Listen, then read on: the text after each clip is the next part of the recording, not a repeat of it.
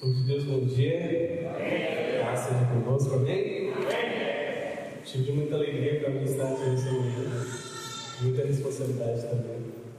Confesso que há uma semana atrás, quando eu recebi esse convite, eu não tinha certeza nem se eu teria a possibilidade de estar aqui. A minha família estava toda doente, por causa do Covid já tinha uns 20 dias. Só que até então tinha achado que era virose, não tinha cuidado e estava num estado muito ruim. E aí eu já tinha dado cerca de 12 dias, mas esperei dar 15 dias para fazer o teste, para fazer a confirmação. Se eu tinha pegado ou se eu não tinha tido sintoma. E aí fiz o teste na quinta-feira, graças a Deus deu negativo. Eu vi que eu teria essa possibilidade de estar aqui. Então veio a responsabilidade, né, grande. Eu estava muito nervoso, estou nervoso até agora, na verdade, por trazer uma mensagem. E quando eu estava falando com o Senhor a respeito disso, eu estava perguntando, né, questionando, falando, Senhor, o que eu vou levar de mensagem? Porque, para mim, um cenário é totalmente diferente. Por exemplo, eu prego para jovens que são novos cristãos, que estão passando a conhecer Jesus, que estão se convertendo. E outra coisa é pregar para uma igreja que já tem muito mais experiência com a Bíblia e com Deus que eu. E o Senhor me lembrou de uma coisa que eu mesmo falo para todas as pessoas que eu convivo. Que nenhuma pessoa, ela pode ser incrédula, ela pode ser novo cristão, ela pode ser cristã há muito tempo, independente. Não tem nenhuma pessoa que não tenha algo para acrescentar na vida de outra pessoa. Ainda que seja como a não ser, mas as pessoas sempre têm algo a acrescentar na vida da gente. E por meio disso eu preparei uma mensagem, até assustei quando o pastor falou que ia ler Êxodo, falei, pronto, Deus falou com ele a mesma mensagem comigo.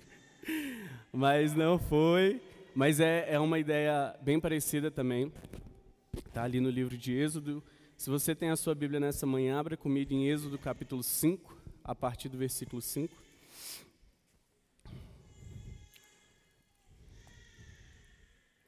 Se eu fosse dar um título, um tema para a mensagem de hoje, eu chamaria ela de um novo ciclo. Amém? Quantos estão dispostos a viver um novo ciclo na vida a partir de hoje? Amém?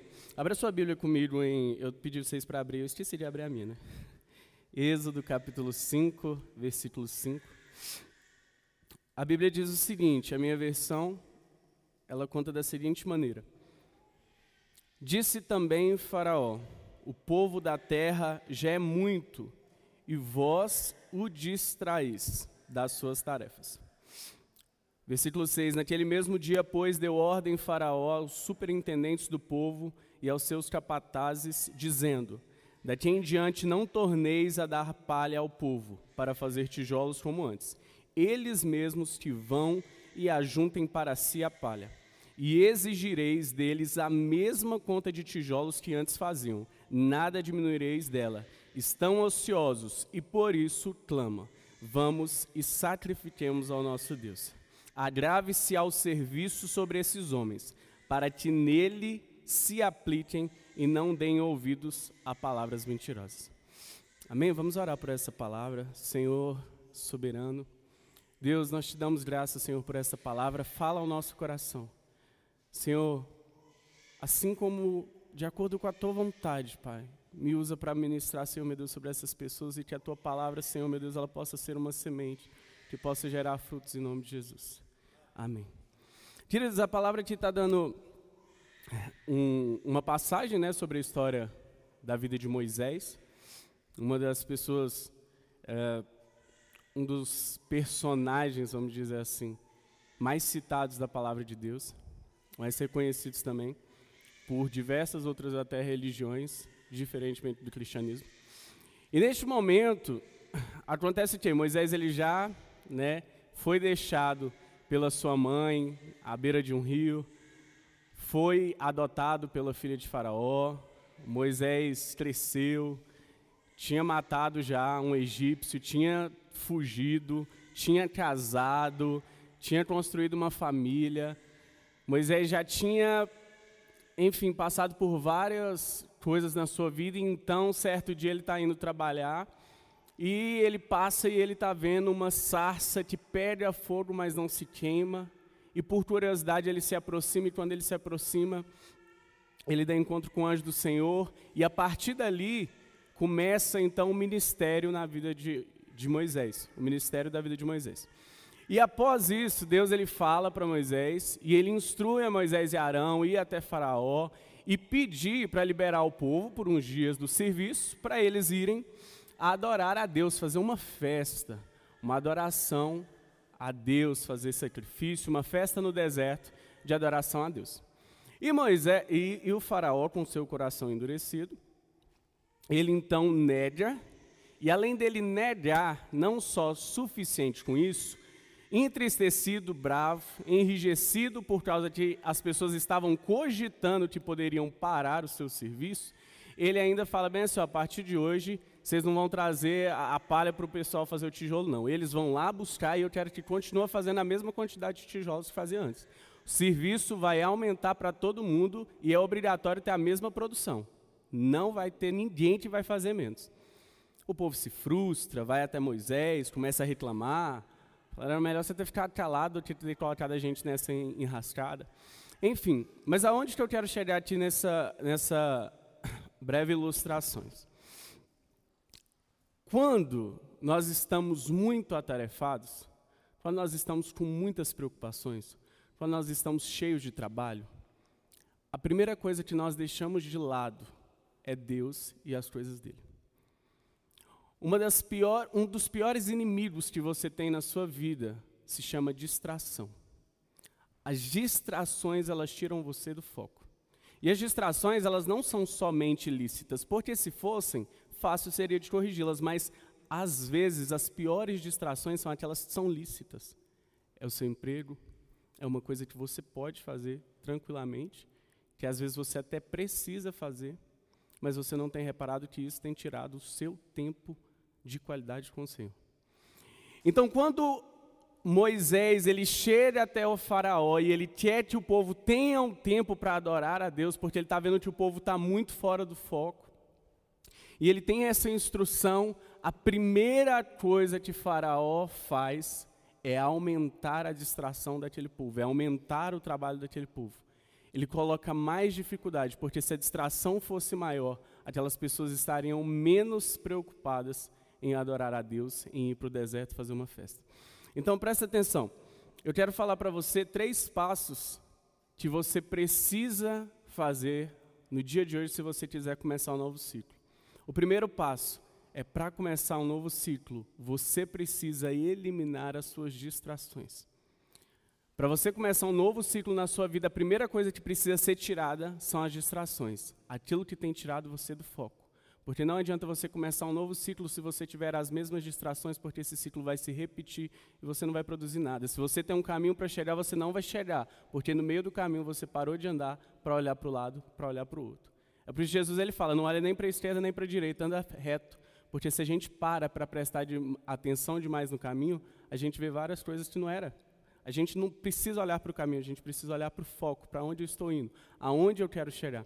Então, o primeiro passo para você começar um novo ciclo na sua vida seria o quê? Você conseguir neutralizar, eliminar as suas distrações. Olha só, a Bíblia diz em Colossenses capítulo 3, versículo 1, que a evidência daqueles que foram renascidos com Cristo é buscar as coisas celestiais e não terrenas. Olha só que interessante, se nós buscamos as coisas celestiais, nós evidenciamos que nós agora somos outras pessoas, que nós somos novos seres humanos, só que vivendo na terra, já sabendo que a vida daqui ela vai para a glória. Então olha só, Colossenses capítulo 3, vou repetir, a evidência daqueles que foram renascidos com Cristo é buscar as coisas celestiais e não as terrenas. Enquanto nós nos preocupamos e nós nos distraímos com as coisas que são terrenas, nós perdemos aquilo que é celestial. E é muito comum acontecer isso, porque se a gente passa a maior parte do nosso dia de entretenimento e de distração com as coisas que são da terra, elas vão parecer muito mais reais para nós do que as coisas celestiais. E muito mais necessárias, muito mais importantes. Eu estava falando no devocional, que a gente começou, infelizmente não conseguimos continuar, mas vamos voltar no devocional que a gente está postando na página para os jovens. E eu falei que tem uma fase da nossa vida que a gente precisa definir se Jesus na nossa vida ele é importante ou se ele é suficiente. Porque por mais que as duas coisas possam se parecer, elas são totalmente diferentes. Importante pode ser o seu trabalho, importante pode ser a sua família, importante pode ser várias obrigações que você tem. Mas Jesus no lugar de suficiência é saber que ele é tudo. Eu perco o meu emprego, mas Jesus é suficiente. Eu perco uma grande paixão que eu tinha, um grande hobby, eu perco a oportunidade de fazer várias funções, mas Jesus, ele é suficiente. Quando Jesus ele é suficiente na nossa vida, as outras coisas não são tão relevantes. Então, irmão, se você tem preocupado demais, tem coisas demais na sua cabeça, você não consegue se concentrar, pode ter certeza que isso só acontece porque Jesus não está no lugar de suficiência. Então, as outras coisas são importantes demais. As outras coisas ocupam a sua cabeça, elas tiram a sua paz, elas te perturbam. Mas se você coloca Jesus no lugar de suficiência, tudo isso passa a ser irrelevante, significativo, complementatório. Complementa, se tiver bênção, se não tiver, não vou chorar por causa disso. Porque Jesus, ele sabe o que faz. Então, quando nós queremos começar um novo ciclo, nós precisamos saber qual é o ciclo que eu vou começar. Eu quero começar um ciclo onde Jesus ele é suficiente na minha vida. Determinei. Primeiro passo, elimina as suas distrações. O que tem distraído você? O que tem te tirado do foco? Foco é quando eu consigo ver alguma coisa de forma ampliada e eu só vejo aquilo. O foco é quando eu miro naquilo, todo o restante fica embaçado. Todo o restante, numa câmera mesmo, se você for ver, se você foca em alguma coisa, todo o restante aqui fica embaçado, acontece o efeito bokeh. O que acontece com isso? Acontece que a outra parte ali é irrelevante, o foco está aqui, o principal está sendo visto. E o nosso foco principal tem de ser Jesus, tem de permanecer em Jesus, porque por mais que nós falamos que o nosso foco é Jesus, nós não agimos com essa certeza. E olha só, o Evangelho, a Bíblia fala que ele sofre escárnio quando nós proclamamos uma coisa, mas vivemos outra coisa. Ele sofre descrédito. A Bíblia te fala isso. Então, olha só, se eu falo muito de Jesus, mas na hora de expressar Jesus na minha vida, eu sou totalmente diferente, eu não estou tendo foco. Ainda que eu ache que eu tenho foco, eu não estou tendo foco verdadeiro. Olha só, Lucas capítulo 14, a partir do versículo 16, eu preciso das referências que eu não lembro toda de cabeça ainda. Lucas capítulo 14, versículo 16, vem contar sobre a ceia. Um senhor, ele faz uma grande banquete, uma grande ceia, ele chama várias pessoas, vários convidados exclusivos, mas todos estavam super atarefados. Jesus, ele tem te convidado para a ceia, Jesus, ele tem te convidado para viver banquetes, para experimentar milagres, e você tem se contentado por pouco, porque você tem se atarefado na sua vida. Quando nós queremos viver o propósito do Senhor, nós precisamos saber o que é dele e o que é nosso. E se nós não colocarmos o que é dele como prioridade, não vai dar certo. A Bíblia fala que se nós cuidamos das coisas do Senhor, ele cuida das nossas coisas, das nossas necessidades, até quando dormimos, o pastor acabou de falar. Outra coisa acontece em Lucas capítulo 10, quando chega Marta e Maria, né? Famosa história de Marta e Maria, olha só o que acontece. Né, Jesus ele chega, Marta está super atarefada e Maria está prestando atenção em Jesus, se atentando, curtindo a presença de Jesus, aproveitando aquilo que realmente tinha proveito, realmente aquilo que realmente tinha importância. E Marta está super atarefada, não só contente em estar atarefada, ela quer culpar Maria por não estar atarefada. Fala assim, eu preciso resolver tudo isso daí e ela está tranquila, está descansando. Jesus ele fala, se você realmente soubesse quem eu sou, como eu sou, você também descansaria.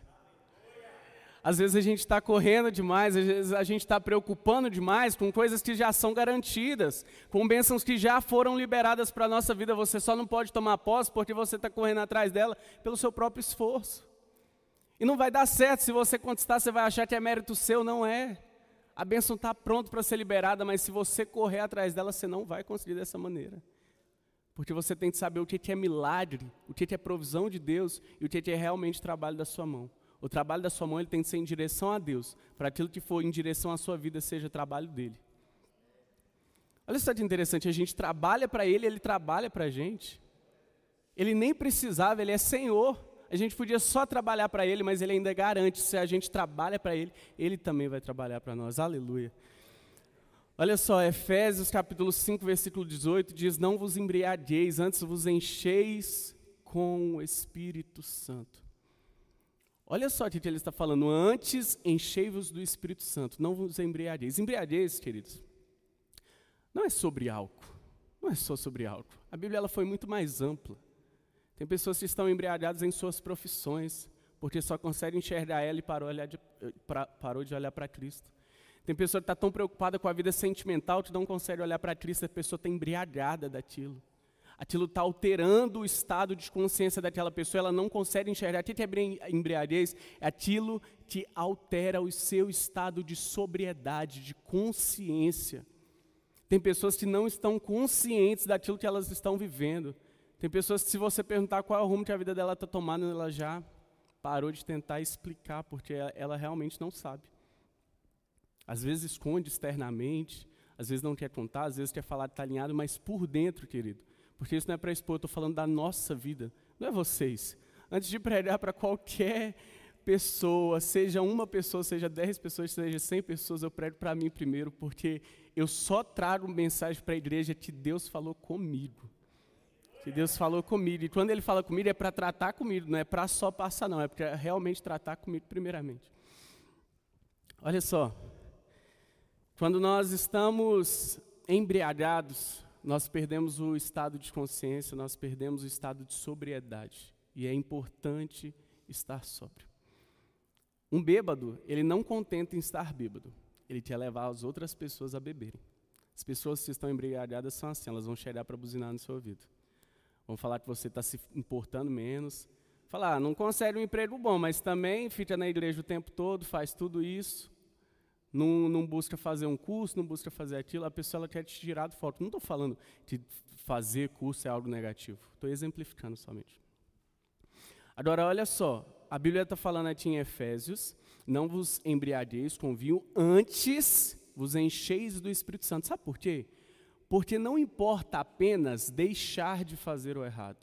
É importante, primeiramente, fazer o certo. Eu estava falando esses dias que o nosso maior erro não é o nosso pecado. Não é o pecado que você acha que é mais difícil de ser lidado. O nosso maior erro é não progredirmos em buscar o Senhor. Porque Jesus ele não veio para você simplesmente parar de errar, mas para você aproximar dele. Eu ainda falei no devocional, falei, para de inverter a ordem. Não é se afastando do pecado que você vai se aproximar de Deus, não. Mas é aproximando de Deus que nós conseguimos afastar dos pecados. Então, sabe aquele pecado que você tenta vencer e às vezes não consegue? Aproxima de Deus. Sabe a vergonha que você sente quando cometeu alguma coisa que você já jurou, já prometeu, já falou que ia parar? Aproxima de Deus. A vergonha ela é um desejo carnal que quer te afastar do Espírito Santo. O Espírito Santo ele quer ter vínculo com você, ele quer ter relacionamento. Ele quer que você cheire para ele, peça perdão, e ele está pronto para te perdoar. Olha só, queridos. Deixa eu ir de uma maneira um pouco mais rápida aqui, porque eu fico nervoso, aí eu penso, não, vou falar 10 minutos. Mas na hora que eu vejo, eu já passei, então eu vou tentar ser breve. Então, só revisando aqui, olha só, para o novo ciclo começar, qual ciclo é esse? De suficiência, onde Jesus ele é suficiente. O primeiro passo que nós temos que ter, neutralizar as nossas distrações. Olha só, Francesc Fénelon, ele disse uma frase que eu tive que anotar porque eu achei muito interessante. Ele fala assim, não há outra forma de viver a vida cristã, a não ser mediante uma contínua morte para o eu. O problema é que nós estamos lutando para ressuscitar esse eu, lutando para que ele seja bem visto na sociedade, para que ele seja bem visto na profissão, para que ele seja bem visto em várias áreas, enquanto nós deveríamos era mortificar esse eu. Senhor, Tu conheces tudo de mim, o Senhor sabe o que o Senhor tem para mim, eu vou me preocupar com a Tua obra, e o que eu tiver de ser, o Senhor vai providenciar. João capítulo 12, versículo 43, diz que muitas pessoas, elas criam em Jesus, mas elas não professavam publicamente, porque elas amavam mais a glória do homem do que a glória de Deus. Tem pessoas que são cristãos, mas que se ela chegar num lugar onde ninguém conhece ela, vai ser muito difícil, tem que ser muito detetive para você descobrir que essa pessoa é cristã. Não difere. Não é luz, não ilumina. Queridos, eu não estou pregando sobre ser um cristão melhor. Se você pensou isso por um minuto, eu peço que você pare. Não estou pregando sobre ser um cristão melhor. Eu estou pregando sobre ser um verdadeiro cristão. Não há outra forma, não há outro jeito. Não tem como ser um cristão mais ou menos. Se eu ser meia boca, melhor que eu não fosse nada. Segundo passo, para começar um novo ciclo, uma etapa importante é deixar de ouvir as pessoas e ouvir mais a voz de Deus. É saber da onde vem a sua resposta, da onde vem o seu socorro. Olha só, as aulas voltaram em Unaí essa semana. E segunda-feira eu dando aula de forma virtual, o sistema híbrido começa segunda-feira agora. E eu dando aula, eu estava perguntando para os meus alunos, eu dou aula de física, e eu perguntando, queridos, o que vocês acham do conteúdo de física? Só que detalhe, eu estava numa turma de 9º ano, era a primeira vez que eles estavam tendo física na vida, e era a primeira aula da vida deles. Não tinham sabido nada, nem sabiam o que era física. E aí a resposta deles é, professor, eu acho que é chato, eu acho que é difícil, eu acho que é uma missão impossível, minha mãe falou que é muito, muito complicado. Alguns falaram, eu acho que vai ser interessante. Enfim, várias opiniões foram formadas a partir dos alunos com base em algo que eles nem vivenciaram. As pessoas, elas não estão na sua pele. Elas não sabem da sua história, elas não sabem da sua trajetória, elas estão vendo somente o seu agora e elas querem opinar sobre a sua vida. Se você for dar ouvido a toda pessoa que quiser interferir na sua vida, você nunca vai conseguir se concentrar na voz de Deus. Já viu que quando tem muitas pessoas falando, a gente não sabe o que ouvir, porque a gente não entende nada. Se você para de ouvir as outras pessoas, você consegue escutar claramente aquilo que Deus tem falando para você.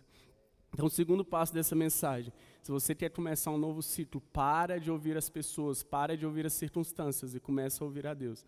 Olha só, João capítulo 11, versículo 25, Jesus ele disse, eu sou a ressurreição e a vida, e aquele que crer em mim, ainda que morra, viverá. Querido, quem sabe você nessa manhã está aqui e na sua cabeça, no seu interior, sem que as pessoas saibam, você se encontra num estado que você acha que você está até morto espiritual. É uma frieza que não sai, é um estado que não passa, é uma busca que ainda te venha, depois você desanda e volta para a mesma coisa. É como se você estivesse rodando em círculo, como o povo do Egito roda em círculo, em círculo, em círculo. Querido, Jesus ele disse que ele é a ressurreição e a vida. Se ele pode ressuscitar uma pessoa que nem acredita nele, para passar a crer, você que já acredita, querido, independente do estágio que você acredita, essa palavra é para você. Você pode recomeçar, você pode começar um novo ciclo, você pode ressuscitar em Cristo Jesus. Olha só, tentando ser mais breve, Jesus, nós vamos ter várias dificuldades aqui na Terra, é verdade. Nesse novo ciclo, eu quero te dizer que vai ter dificuldade, assim como todos os outros ciclos que você passou. Porque esse ciclo ele não é assim tão milagroso que ele vai te tirar de toda a aflição. Jesus ele não orou para que as suas aflições elas passassem. Jesus ele falou em João, capítulo 17, versículo 15, o seguinte, Senhor, eu não peço que o Senhor tire-os do mundo, mas eu peço que o Senhor guarde-os. Que eles estejam guardados, para que todos aqueles que tu me destes não se percam. Essa é a palavra que Jesus falou. Querido, Jesus ele não tem intenção nenhuma que você se perca. Se você se perdeu, recomece hoje, urgentemente, desesperadamente, não deixa para amanhã. Para de olhar para o passado, para de olhar para o futuro. Às vezes o passado tem te prendendo, às vezes você tem tantas cicatrizes, e essas cicatrizes te marcaram tanto que você tem travado.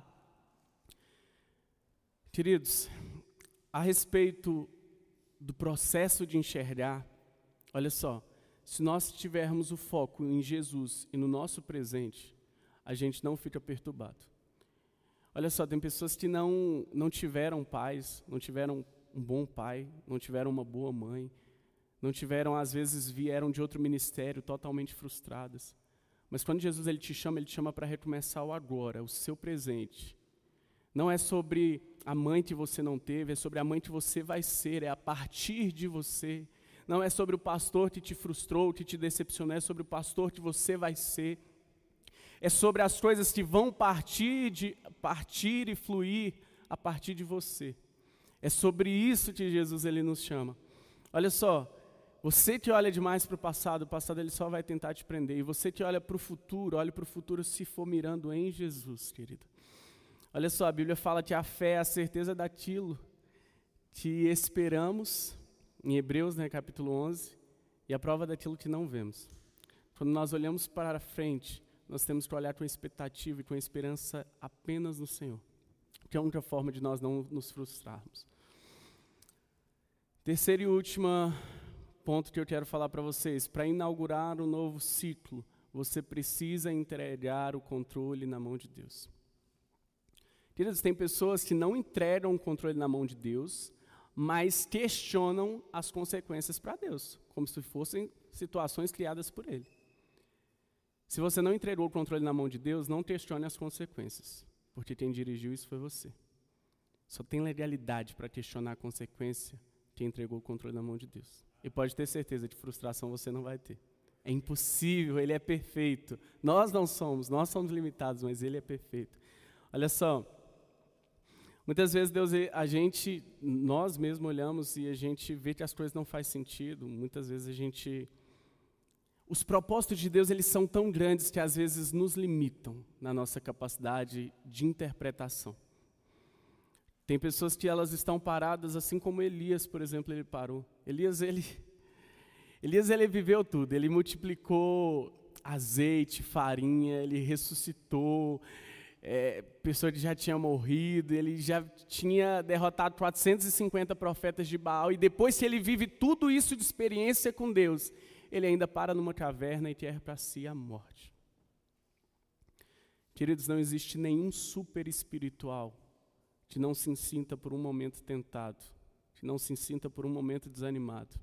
Não é sobre o desânimo que você sente, não é sobre a tristeza que você sente, não é sobre os problemas que você tem que enfrentar. Mas é sobre o Deus que te renova, é sobre o Deus que não te abandona. Quando Elias estava lá, Deus ele manda um anjo, com pão, com água, fala come, ele come, volta a dormir, sabe, ainda não entendeu que a bênção já tinha sido dada para ele. Às vezes você está aqui nessa manhã e você não entendeu que a bênção já foi liberada para a sua vida. A bênção já foi liberada, queridos. E a última palavra que eu quero deixar para vocês é a mesma palavra que Deus ele dá para Elias: lava teu rosto, dá um despertar e volta a caminhar.